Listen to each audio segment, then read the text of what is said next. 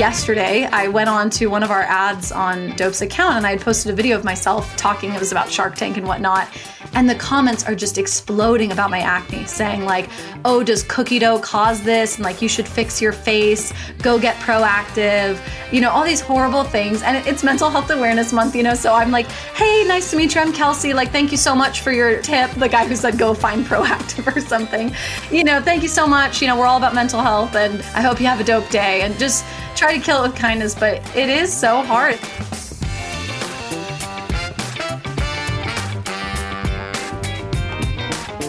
Hi, friends. Welcome to the Sales Enablement Podcast. I'm your host, Andy Paul.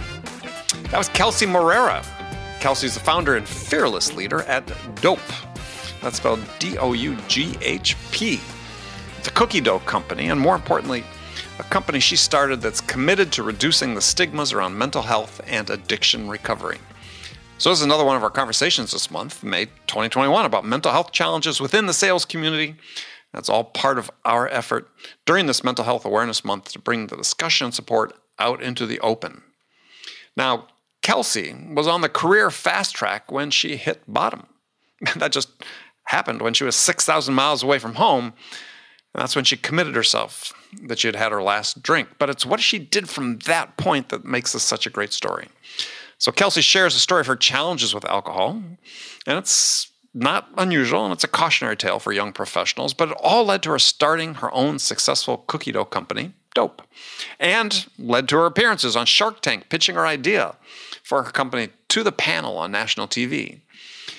So we dive into talking in this episode about how she's managed through all the stresses of the pandemic and the impacts that's had on her business, how she's managed to keep her balance. And we talk about the work Kelsey is doing to help other companies adopt employee policies that are designed to destigmatize mental health and addiction issues and provide the community and the support that employees need. So again, to all of this and much, much more. But before we get to Kelsey, I want to remind you to subscribe to this podcast wherever you listen to it. And if you subscribe, we'd certainly appreciate it if you could also give us your feedback about how we're doing with a review. So thank you. All right, let's jump into it. Kelsey, welcome to the show. Thanks for having me. So, this is a show about sales. Well, this particular episode, we're talking about the mental health challenges associated with sales and business, but this being a show about sales, I think that out of the 900 plus episodes we've done, you have the most unique product that you sell of any that have been on the show. Oh, that's an honor. Yeah. So tell us about your business. Yeah, so I'm the founder and fearless leader of Dope Cookie Dough. We make edible and bakeable cookie dough, and it is pretty dope. It's D-O-U-G-H-P, right. There you go, yeah. So it's like dough with a P on the end. Sometimes people don't get how to pronounce it until I say it out loud, too. So it's funny on podcasts, it's the other way around. You need to know how to spell it, or else it's a little confusing on what's in the cookie dough. But there's nothing mysterious in it. It's made just like homemade dough. We just make it safe to eat. And we're actually on a mission around mental health and addiction recovery to try and break the stigmas. So it's, it's a ton of fun. Yeah. Well, okay. Well, we're going to dive into the mission, but first let's talk about the good stuff, the cookie dough. So, I'm just curious. So how do you ship it? It is a labor of love to figure out how to ship cold. Yeah, I can imagine. Fully direct to consumer now. I started the business with our own brick and mortar storefronts, so really like the in-person experience, getting people to come into the store. And on vacations, we were on Pier 39 and in Las Vegas, and then late 2019 started focusing on direct to consumer, and have since actually closed both of our storefronts because online was so good for us. So we do ice packs and insulation, and we have like phases of it as it starts to warm up throughout the year where it gets a little more intense. But luckily it's not ice cream. So we're not quite as intense as like dry ice is needed year round if you're going to ship ice cream. Right.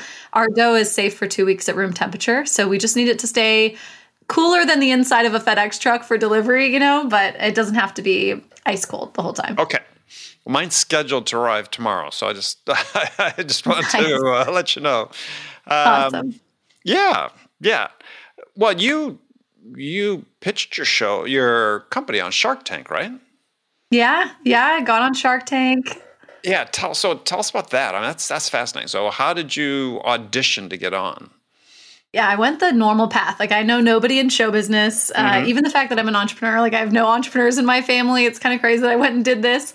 So yeah, I've heard that Shark Tank was doing a casting call in San Francisco. An employee of mine actually told me and was like, look, I have your cookie dough samples ready. Just come by the pier and pick them up, and you've got to go and audition. And so I went. It was like 6 a.m. in the morning, and I sat on a curb for 3 hours waiting to shoot my shot. So hundreds of people lined up to do it? Yeah, about 500 people there that day. And does everybody get a chance to pitch? Yes. Yep. Everyone gets a chance to pitch. It's not to the sharks, obviously. Right. These are casting producers and everything. Right. But yeah, everyone gets their chance. And it's a wild journey. You know, there are people in line who are like, oh, you have a speech prepared, you know, like a pitch prepared. And I was like, yeah, let's work on yours. Tell me about your product. And we're like making it real time for them. Cause I'm like, I think you should have something. I think you should be prepared. Yeah. Like, let's work on something so you can feel a little natural in there and, you know, have some idea of what you're going to say. So you presented the producers and then you passed? Yeah. So it's like a multi-step process. Right. I auditioned in May and then I filmed in September of 2018 and it aired in May of 2019. So it was like a year journey from auditioning to seeing myself on national television. Yeah. Very crazy roller coaster. So you do get, you know, the first yes, like they're sitting in the room, like eating the samples, you know, like, oh, this is so good. They called over the executive producer, Mindy, like she starts eating it. And, really fun. And, you know, she said, you know, there's a lot of other cookie dough companies even that auditioned that year, but Dope, you know, what we're doing around mental health that we'll talk about later, you know, they thought that was different enough to come on the show. So many rounds of video submissions, tons of paperwork. I was so new in entrepreneurship. I was like, okay, this legal doc is like 100 pages. This would cost way too much for a lawyer to review. So I just like skimmed it and I'm like, we're just going to sign this thing. Luckily, Shark Tank doesn't do the equity anymore as part of a deal of going on the show. They used to take a portion of your company just to by be virtue on of being the on show. It. Okay, got it. Yeah. And luckily, you know, that had been removed. I think it was Mark Cuban and Mr. Wonderful were like, if this doesn't get removed, we're out of the show. Right. And so they moved that through. So it seemed all right. And I just said, I want to do it. Let's figure it out. So tell us about the show. So the show that you're on. And so how much time do you have? You have as much time as it takes for every shark to go out or to get a deal. So they don't cut you off. There's no, you know, there's no like, hey, you've hit time. It's really just keep going until everybody's been able to make a decision or you got a deal. So for me, I was in there for an hour and 15 minutes and it's an 8-minute segment on TV. Right. Yeah, very disorienting. You know, you're just like, how was this that much time? It felt like a blink of an eye. And then it's also wild to see it air. And I'm thinking, wait, where's this or that, you know, that happened? And then they don't show it. So it's a pretty weird experience. So did you get an investment? I didn't get a deal in the tank. I knew my numbers like front to back, upwards, down. I was so prepared. I had been flashcarding for weeks leading up to it, walking up and down the streets of SF, saying my pitch out loud to anyone that would listen, including the birds. You know, it was like, I was really prepared. So I was super proud of myself. Like Barbara Corcoran said, I was the most sophisticated store owner she'd ever met, which was like, she's met a lot of store owners. She has. Yeah. Lots of just amazing, like accolades about my skills as an operator, but cookie dough's not healthy. So oddly, like the whole episode turned into this like, yeah, but the obesity epidemic. And I'm like, it's dessert. I was like, I'm so confused how we're talking about this. Cause like, of course it's not like it's intentionally, this is not a main course we're pitching to people. Right. Exactly. So, you know, Dope is like unabashedly about just digging in, having something taste good. I want the nostalgia of cookie dough. I want it to taste like it tasted when you were eating it at home and not be some, on both ends, not souped up with a bunch of sugar where it's cookie dough frosting and also not turned into some health product where it's like, tastes like you're eating granola. Like we can have a bowl of granola and then we can have some dessert. So I just, it was really funny to have them go out for that and big kind of like emotional cliff dive for me to have them go out. And it was so many positives of like, you're incredible. Right. When I want to invest, I want to find a great founder, all these amazing things, but cookie dough. And I'm like, this is not what I was expecting, you know? So it's cookie dough. Yeah, it was but a really cool experience nonetheless, you know, to get to meet them, tell my story, shared my, you know, journey into sobriety on national television. And that was a real gift. Well, so let's talk about that because that's one of the things. This is one of our conversations for Mental Health Awareness Month is, did the business come out of your recovery? 100%. I mean, okay. It would never have happened had I not gotten sober in a couple of phases too. Like, I think just the coasting that was life of like, I got my good corporate job. I'm going to climb this ladder. And, you know, I was abusing alcohol. I had a problem with alcohol. I'd been 10 years working in high tech, started when I was like 16 years old. And so let's get into that, because you started an internship at Intel when you were in high school. And it sounded like they gave you some big responsibilities pretty early on. Yeah. And, you know, I took it. I wanted it. I was so hungry. I was always a perfectionist and overachiever. I mean, like, to the extremes, right? I would, like, come home crying if I got a B in school. And so my parents would, through the years, have to be like, you know, the opposite of most parents saying, come on, care more. It was like, you're fine. It's going to be okay. Like, don't worry so much. You know, the B is fine. They're, you know, they wanted me to like take a chill pill, right? Literally and figuratively. It was like, this is a little much, but I just had a lot of anxiety. And I think jumping into Intel, it fueled that, because I was able to take on more and do more and show how great I could be. And so the responsibilities kept climbing, and I was 16, 17, 18, making it happen, you know? I mean, you were traveling on business, right?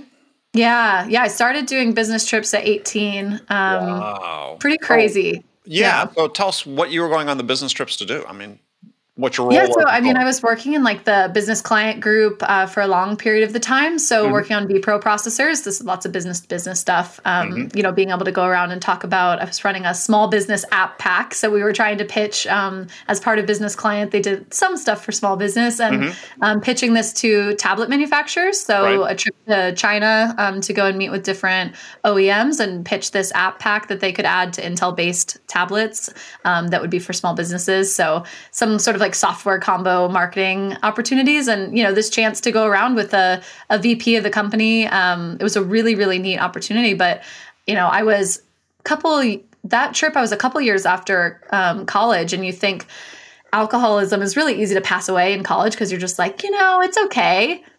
Everyone else is doing it. Everyone's drinking, right. You know, the hospitalizations and the tickets, some of that was like, maybe this isn't happening to everyone, but next weekend it won't. I just always had an excuse. Well, you ended up in the hospital from binge drinking? Yeah, twice, actually. I'm a small person, and I am like, you can't see me if you're listening to this, but I'm like 5'2", 120, and I think I broke 100 pounds in college, so I was always really small, but drank like I was a 6'2", you know, 300-pound dude, and that doesn't last long, you know, just physiologically, my body couldn't take it, and so I would end up getting carried out of the party, police would be there, ambulance called, a couple of instances where that was pretty much the leading factor. So, well, it sounded like in one of the trips to China, because I was reading something, whether I think it was a transcript to a podcast you've been on, it was pretty rough, right? Yeah. So this trip in China to China, when I was a couple years after college, you know, and still in the throes of it, I almost missed our flight to leave that day. And the VP that I'm on this trip with, Steve Dahlman, still connected with him on LinkedIn. It's funny all these years later. But, you know, he had to send someone up to my room to come and like knock on the room and try and find me, because I wasn't showing up in the lobby like I was supposed to for the flight, because I had been out drinking, you know, so heavily the night before. And then, you know, it's another business trip that I finally made the decision to get sober when I was in Barcelona in 2015. So September 2015.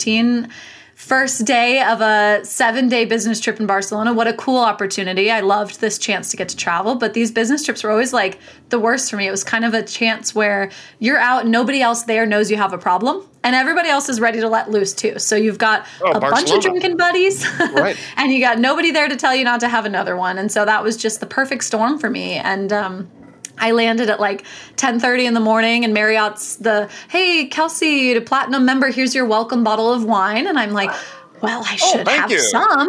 Right. Don't want this to go to waste. Have some. And then, you know, one thing leads to another. Coworkers are at the pool and on and on. And I came to at 3:30 in the morning in a stranger's apartment, and had cheated on a boyfriend of 4 years at the time. And just had one of those, like, another morning apologizing for stuff I didn't remember doing and trying to put the pieces together. And I said, this is it. This is enough. I don't ever want to feel like this. Right. And this is the thing that struck me about that story. That was, I mean, A, So hitting bottom, 6,000 miles from home, you know, a young woman basically by herself. Their colleagues are there, but still, yeah. I had to be hugely, I'm only very by myself. Yeah, hugely frightening. But then you had the courage to seek out an English language AA meeting in Barcelona. So tell us about that, because I think that's amazing. Yeah. And it is, I think in some ways that fear factor of like, I could have died, you know, like I could have easily died or been taken into some horrible, you know, I'm very small again. I could have just been kidnapped and taken. All sorts of things could have happened. And even what did happen, I'm not, you know, proud about. I wish I had not done that. I convinced the group of colleagues I was with that I knew this other group of guys and I'd be fine. You know, don't worry about me. I'm going to leave. And I did not know them from Joe. So really dangerous situation. I think it just hit me that was like, this is not me. I have so much more to offer the world than this. And I called my grandmother, who's like my best friend, my Nana. We were so close. And over the years, it had been challenging because I was getting letters from her. She was many years sober, I think 20 years sober at that moment. And I had always gotten these letters from her that I'd shove in the drawer because I didn't want to read them, saying that, you know, she really thought I maybe needed to stop drinking. And so she was the first call that morning. And I said, I really want to get sober. I don't want to do this anymore. And she prompted the AA. She said, you should find an AA meeting. And I'm like, how will I do that? I'm in Barcelona. Like my life's falling apart. Do I need to fly home? What should I do? And she said, they have English speaking meetings there, I'm sure. You know, look it up. You're young. Figure out the internet. And so I Googled it and I found a meeting, few blocks away, an hour later or something. And I haven't had a drink since. So I'll be 6 years sober this September. Well, congratulations. So, thank you. So tell me about going into that meeting though. I mean, this is again, just cause you're again, so far away from home and who was there? Was it, you know, expats that live in Barcelona or? A mix of people, you know, Some on travel who wanted to stay connected into a meeting while they were traveling, and then some who do live there, like the gentleman that was running it, same as Will. I still text him every sober anniversary because I just think it's such an interesting connection that, you know, he was there to lead that meeting that day. Right. And it was my first AA meeting, so there's tons of nerves of like, oh, God, what am I going into? And like, what's this going to be like? And do I have to tell them all my problems? And, you know, the beautiful thing about AA is you can say as much or as little as you'd like. Right. And, you know, I shared that I was, you know, less than 24 hours sober and wanted to try and figure it out. And it's a great community of people, you know. Someone stayed afterwards to chat with me about their journey and, then I had to go through a 6-day business trip in my first 6 days of sobriety. So that was some shit. That's what I was going to ask. Right. So how'd that feel like then to be thrust back into the situation where there's all these temptations for you, just newly sober? Yeah. How'd you manage that to avoid relapsing again? Very challenging. I found the best path was to not attend the social functions. So, you know, I had a couple of dinners that I just had to be at and went and I said I wasn't feeling well, that I just wanted some water. That whole week, maybe one close colleague that I shared, you know, I had a problem that night didn't go well for me. I know you guys didn't see me afterwards, but I'm not going to be drinking anymore. And the others I just needed to play it off that I wasn't feeling well and just kind of kept to myself, went and explored the city a bit, you know, in the evenings and stuff instead of going to some function if I could pass on it just to like get out, see some arts. I saw, you know, some of the Gaudi stuff. So it was just... Yeah, like let's go find myself doing something else that wasn't including alcohol. Yeah. And at that time, the colleagues maybe that, you know, knew you from the office and so on. I mean, any sense at all on their part that, you know, you were having these struggles with alcohol? No, not really. You know, there's a couple of close ones that I got sent home one day from Intel because I reeked of alcohol. I had been drinking, you know, on a Sunday and came into work Monday. And, you know, he was like, I think you need to go home. And so those were like really jarring where I had so seldom let my problems cross over into work and missing work from being too hungover. You know, those bosses still to this day don't really know that that's why I missed work that day, but too hungover and had to call out a couple of times. But I was such an overachiever when I was there. It's like this high functioning, like, you know, it would never be a problem. It's like, oh, of course she can take that day off. Every other day is like 8 squished into 1. So, it was very hard for them when I did come out that I was getting sober and started to get more public about it.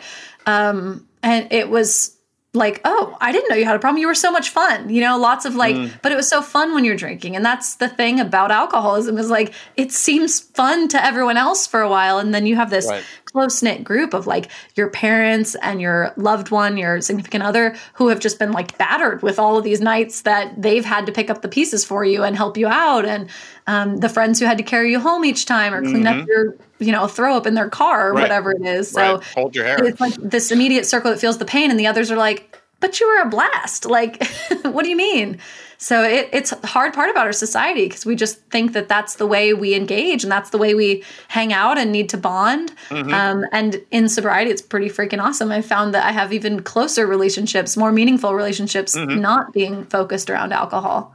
And your parents also have problems with alcohol? Yeah, my mom is now 4 years sober, so congratulations, she got sober a year after me. And I think it's one of the things I say about vulnerability breeds vulnerability. Like my decision to be able to come out and say, I have a problem and I need to get sober, broke that wall down for my mom to be able to talk to me and say, I know that my drinking hasn't been okay and I have a problem and I need to stop. So nice recognition on that end. And then my Nana, who I mentioned was sober 20 years. This was my dad's mother. She passed away just after I turned 1 year sober. So she gave me the diamond heart necklace that my papa had given her for her first year of sobriety in her final like letter to me when she passed. Wow.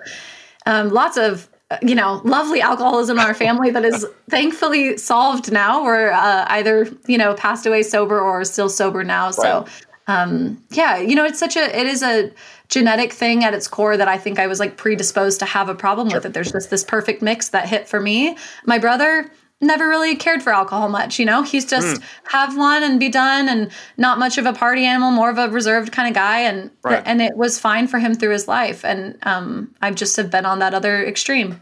Right. Yeah. So let's talk about how that then led to dope.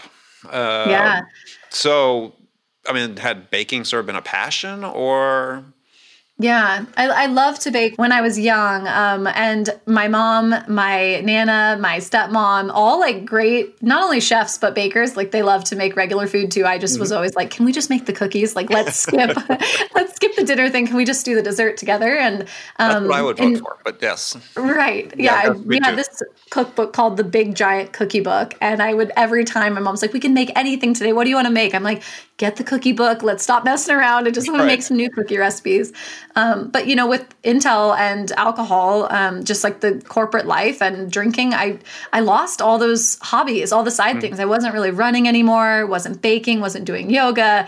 I had all these little things I used to do in the past that I kind of let go of. And getting sober was like this big re-exploration of like, who am I? You know, I remember being like, holy hell, I have no hobbies. Like what do I do? You know, and now not drinking, you got a lot of time. So it was just, let's go back to other things. I tried painting again, pottery.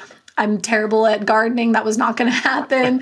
But being in the kitchen was just really that special thing for me. I found baking is so precise. You're measuring everything off, and it's sort of like a meditation for me. I really felt like at peace in the kitchen and started to bring in those baked goods into the office and slowly but surely getting those nudges of like, hey, this is really good. Like, you should sell this. You should. And I'm like, sell this? Like, I could start my own company. You know, I just got no entrepreneurs and like in my family, I never thought about I could make my own business. And that kind of spurred that first inkling of like, I could do something for me.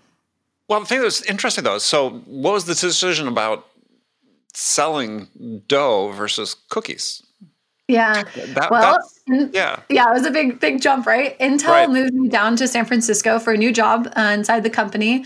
So and you were previously in the Sacramento area, just so people know. Yeah. Yeah. Grew up in Sacramento. I was actually in Oregon when I got sober. So Intel moved me around. I was in the Arizona campus during college and then moved up to Oregon. They've got a big headquarters up there outside of Portland.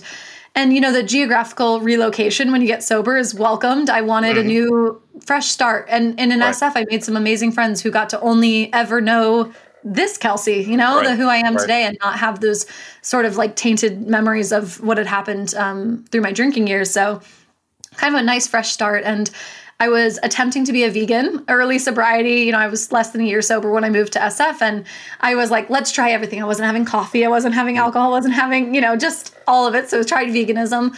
I love butter way too much. So that lasted not long. So my cooking, I'm with you on that one. Right. Though I wasn't using eggs anymore, I was still using butter. And so cookie recipes, which like as many people, right, sneaking those bites of cookie dough before you bake it, I started to realize like, I don't have eggs in this anymore. So I'd save half of it in a bowl in the fridge and then bake half into cookies. And I was eating it through the week and it just struck. I was like, this could be my thing. This is really unique. I knew sure, people think my cakes look cool or cupcakes are nice. But there's so many world-renowned pastry chefs in SF. So I'd kind of put it to the side as like, that's not realistic for me. But this, I said, this is unique and it's very me. It's like, it's messy. It's imperfect. You know, it's cookie dough in a pint. It doesn't have to like look beautiful. And I love that, you know, it's got to be kind of real.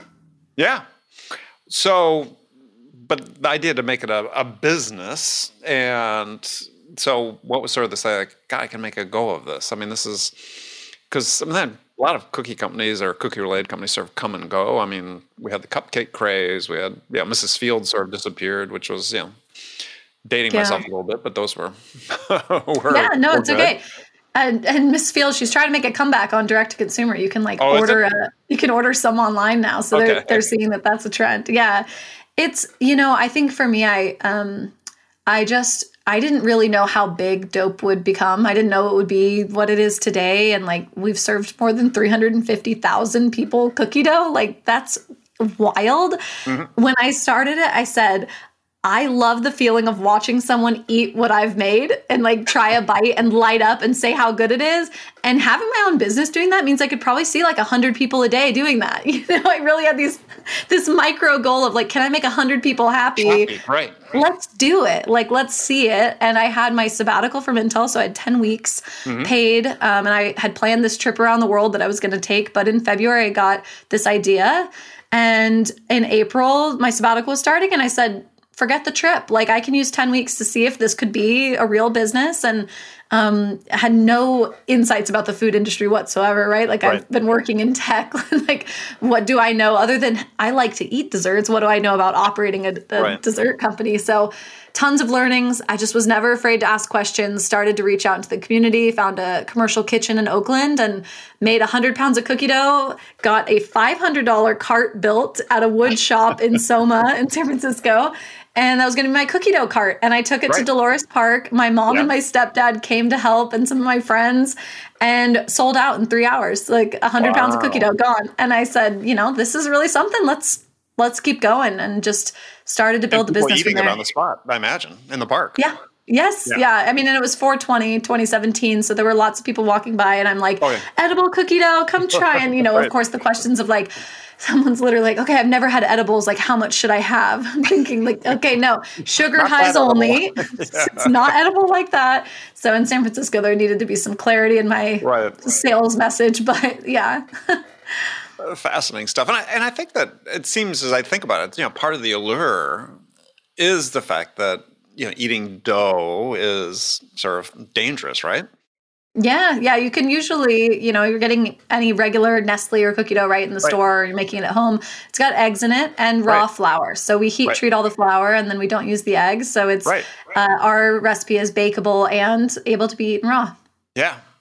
Well, it's awesome. I'm going to be eating it raw. I love cookie dough. So, nice. But yeah, I'm one of the people always worried about the eggs and so on.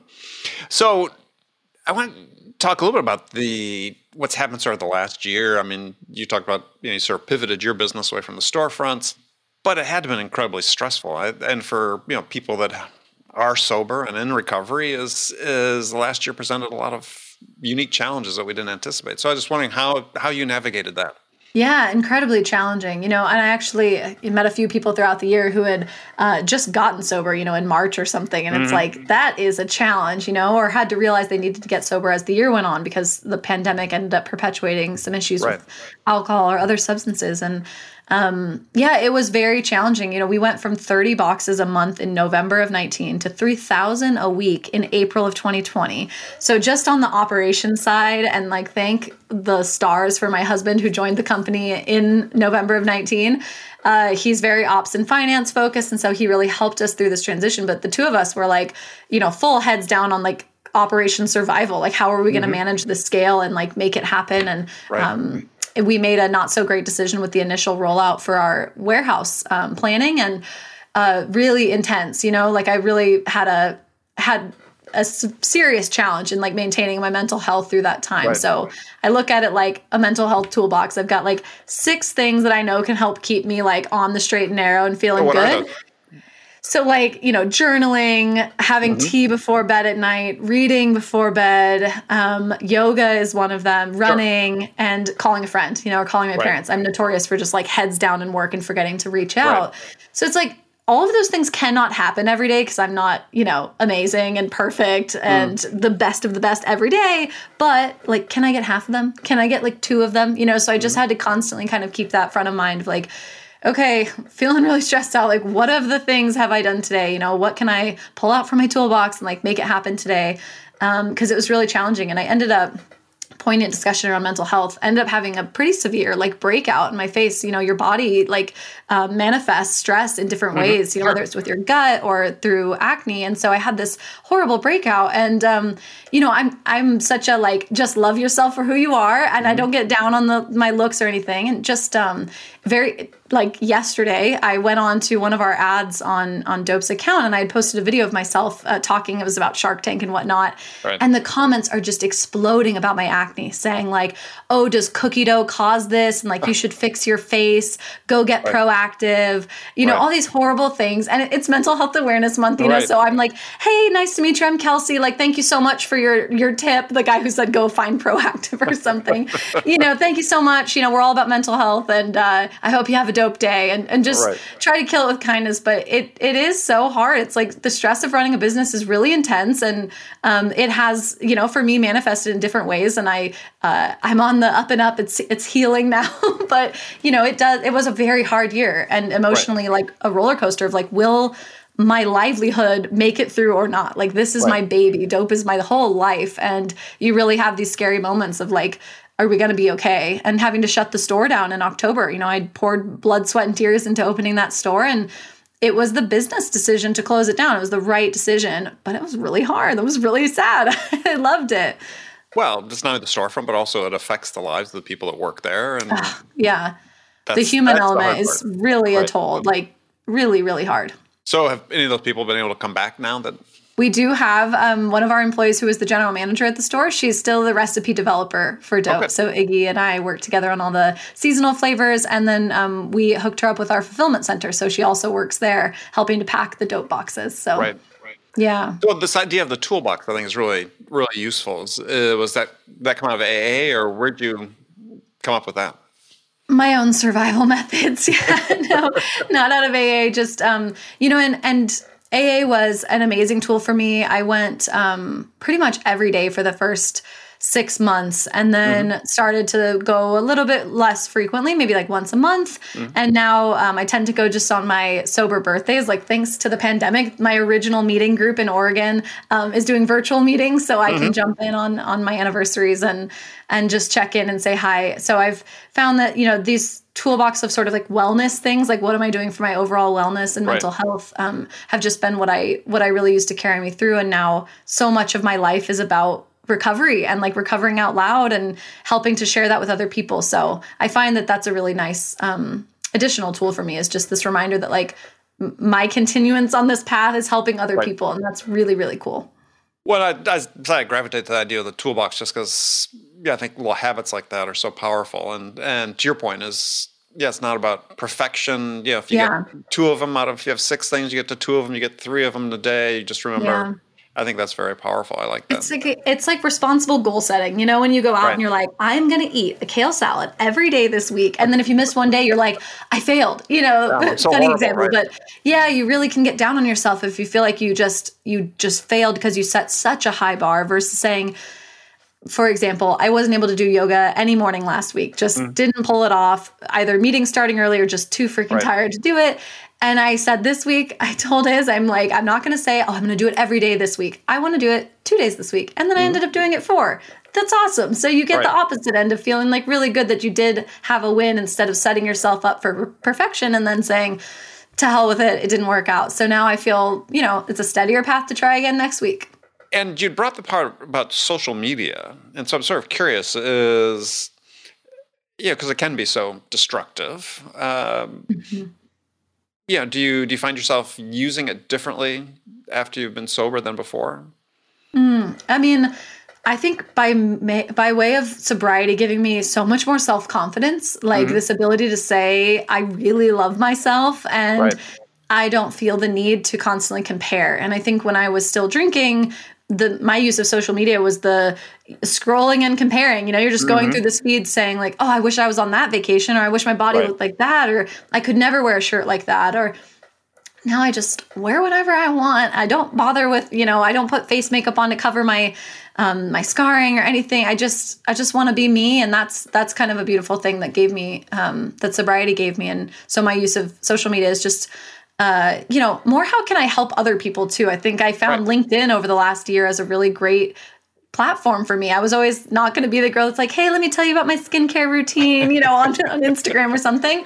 I always felt a little weird, like sharing too much on Instagram, and LinkedIn's been really cool. I've grown like quite a little following there and who want to hear how it's going on this entrepreneurial journey. Very open and authentic when things are really not working, and like celebrating the awesome stuff when things are. So it's nice to kind of give people some insight. And, you know, I've found over the last 4 years, like I have amassed an incredible amount of information about being an entrepreneur and like what it means to run a business like this. And it's really nice to be able to share that with others. So, you know, entrepreneurs reach out that are like, hey, can you spare 30 minutes, 15 minutes to talk to me about my business? And I love it. I love kind of deep diving on different people's problems, and social media has given me a way to be a beacon for that, to say, I'm here, I can help. Well, I think in recovery too, you said you've discovered yourself, you know, that had been hidden for so long. That's hugely powerful as a tool, right? Just to be yourself. For people in sales who are listening to this, you know, if you're covering up, if you're struggling with, you know, mental health issue of some sort, and it's not the best you that's out there. Yeah, there's a real incentive to find that. It's like unlocking a superpower, you know, like getting sober was like this shedding of all this, you know, BS and like stuff that was covering me. And then I got to like really grow from that moment. And it's hard when you're in it, because I know the feeling when I decided I needed to get sober, had ruined that relationship of 4 years. Everything felt like it was blowing up. I had called my dad and said, my life's over. You know, this is just feels like the end. And it was totally like the beginning. And it sounds super cheesy, but it was really like the start of all the awesome stuff that's come true in my life since. And it's challenging to see that when you're in it, but there's just so much amazing stuff to happen when you stop filling your brain with all this nonsense, filling your body with it, and not being able to see who you really are and who you really can be in the world. Yeah, and the idea of the superpower coming out is sort of a common theme with people I've spoken to that have been open, started to be open about their sobriety and the recovery, and yeah, almost to a person, they all say the same thing. It's like, wow, just performing at levels I never was able to perform at before. Much more balanced in my life, you know, family life, work life, so on. Yeah, it's so much more on time, you know, whether you're drinking or you're hungover and recovering from drinking, it's a lot of wasted time. And so in sobriety, it just became like, that's why I was like, what do I do with all this time? Started baking, because it was like, you just have a lot of extra. I was like, bro, there are always this many hours in a day? Has it always been like this? Because it felt like you just really got a whole new mix. And it's a chance to figure out what you want to do with it. So people used to say like, are you going to tell investors that you're sober? I'm like, yeah, I can't wait to tell them. Like, they're going to think it's awesome, you know? Like, I hope they realize that it just means I'm more present and more focused for the hard things that are going to come, and able to, you know, keep a level head and make the best decisions I can as I go through it. Well, tell us about what you support through Dope in terms of mental health initiatives and so on. Yeah. So we formed the Dope for Hope initiative inside the company. And this was in 2017. It was my 2-year sobriety anniversary. We're like, you know, going on 4 months into the business or something. And I was getting a kiosk on Market Street. And on my 2-year sobriety anniversary was the grand opening of this kiosk. And so I put on our Facebook page and said, if you say it's dope to be sober at checkout, you'll get 20% off. And we started getting all these messages into the like Dope Instagram and Facebook inbox saying, you know, hey, I'm sober. Like, do you have any good meetings that you like in the city? You know, someone newly sober, or like, I want to get sober. Do you have any ideas? Someone that's, you know, many years sober saying they hadn't shared it publicly before, and that it was really cool to see me sharing. And I just had this big like wake up call of like, I feel like people really want to talk about this. It seems like if they're willing and interested in writing a cookie dough company who just waved a little flag and said, hey, I'm sober, man, that must be like, there must not be enough people that they know in their circle to reach out to for advice or tips or to feel not alone. And so the Dope for Hope initiative is to try and break the stigma around mental health and addiction recovery, mm-hmm. trying to make people feel less alone in what they're going through and less scared to talk about it and to talk about what's really happening in our lives. So we have a Dope for Hope pledge on our website for customers to sign, says you'll be there for a friend when they need you and that you'll mm-hmm. reach out if you need help. We do Mental Health Mondays, so fun like burst of joy on your Instagram feed on Monday mornings mm-hmm. and through a monthly email that we do as well. And then inside our company and to other employers, lots of work around mental health policies and what you can do to allow your employees to bring their full selves to work. So we offer mental health days. We subsidize mental health care for our employees. Mm-hmm. We do employee donation matching to nonprofits that work in the space. And then Dope themselves donates. So the last piece is kind of like the financial component. Right. And for every single purchase, we donate 1% of our sales. All sales across the whole company to a nonprofit that works in the space. And for 2021, it's She Recovers Foundation, which is for women in or seeking recovery. Very interesting. Yeah. It's a great story. It's a great story. Yeah. I mean, congratulations on all you've accomplished so far. I mean, that's from Barcelona, right? I mean, it's just when I was reading about that, I was like, holy cow. Yeah. It's pretty wild. Sometimes I have to pinch myself. I'm like, is this real? And it's such a joy to, I mean, I talk about cookie dough, mental health, and addiction recovery every day. Mm-hmm. That is super cool. And I just, it's an awesome gift. It's really, really nice. And it feels like what we're talking about is so needed in the world. And the pandemic mm-hmm. accelerated that to the next level. You know, if you weren't already thinking about your mental health, you probably are now. Used to have some folks say, you know, it's really nice what you're doing for people with mental illness. And it's like, no, it's actually for everybody. And now post-pandemic, like I think people get that. Like mental health is like, we all need it, right? We are all in this. So it doesn't feel as siloed a topic anymore. It's really like across the board. And like I mentioned, employers interested in understanding this. So I'm working on a certification process for businesses to be able to be a certified M Corp or something similar.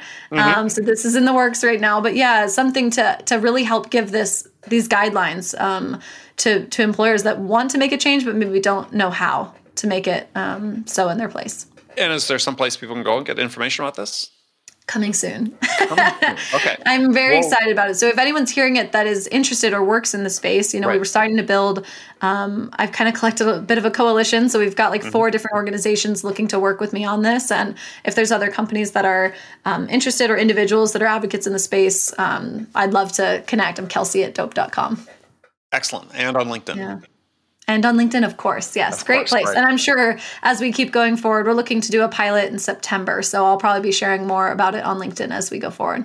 Okay. Well, as you get more into it, we'd love to have you come back and talk more about it. Yeah, that would be awesome. Thank you. Well, Kelsey, thank you so much for joining me. And people go to dope.com and buy some cookie dough. It's a good move. It'll make you happy. It'll make you happy. Well, I'm anticipating mine coming. So awesome. Yeah. Great. All right. Kelsey, thank you so much. We'll talk to you again soon. Thank you. Okay, friends, that's it for this episode. First of all, I want to thank you for taking the time to listen. I'm so grateful for your support of the show. I want to thank my guest, Kelsey Moreira, for sharing her insights and her story with us today. If you enjoyed this episode, please subscribe to this podcast, Sales Enablement with Andy Paul, on iTunes, Spotify, or wherever you listen to podcasts. If you could also leave us a rating or a review and let us know how we're doing, but we'd appreciate that. You can do all that on your phone in less than a minute as soon as this episode is over. So thank you for your help. And as always, thank you so much for investing your time with me today. Until next time, I'm your host, Andy Paul. Good selling, everyone.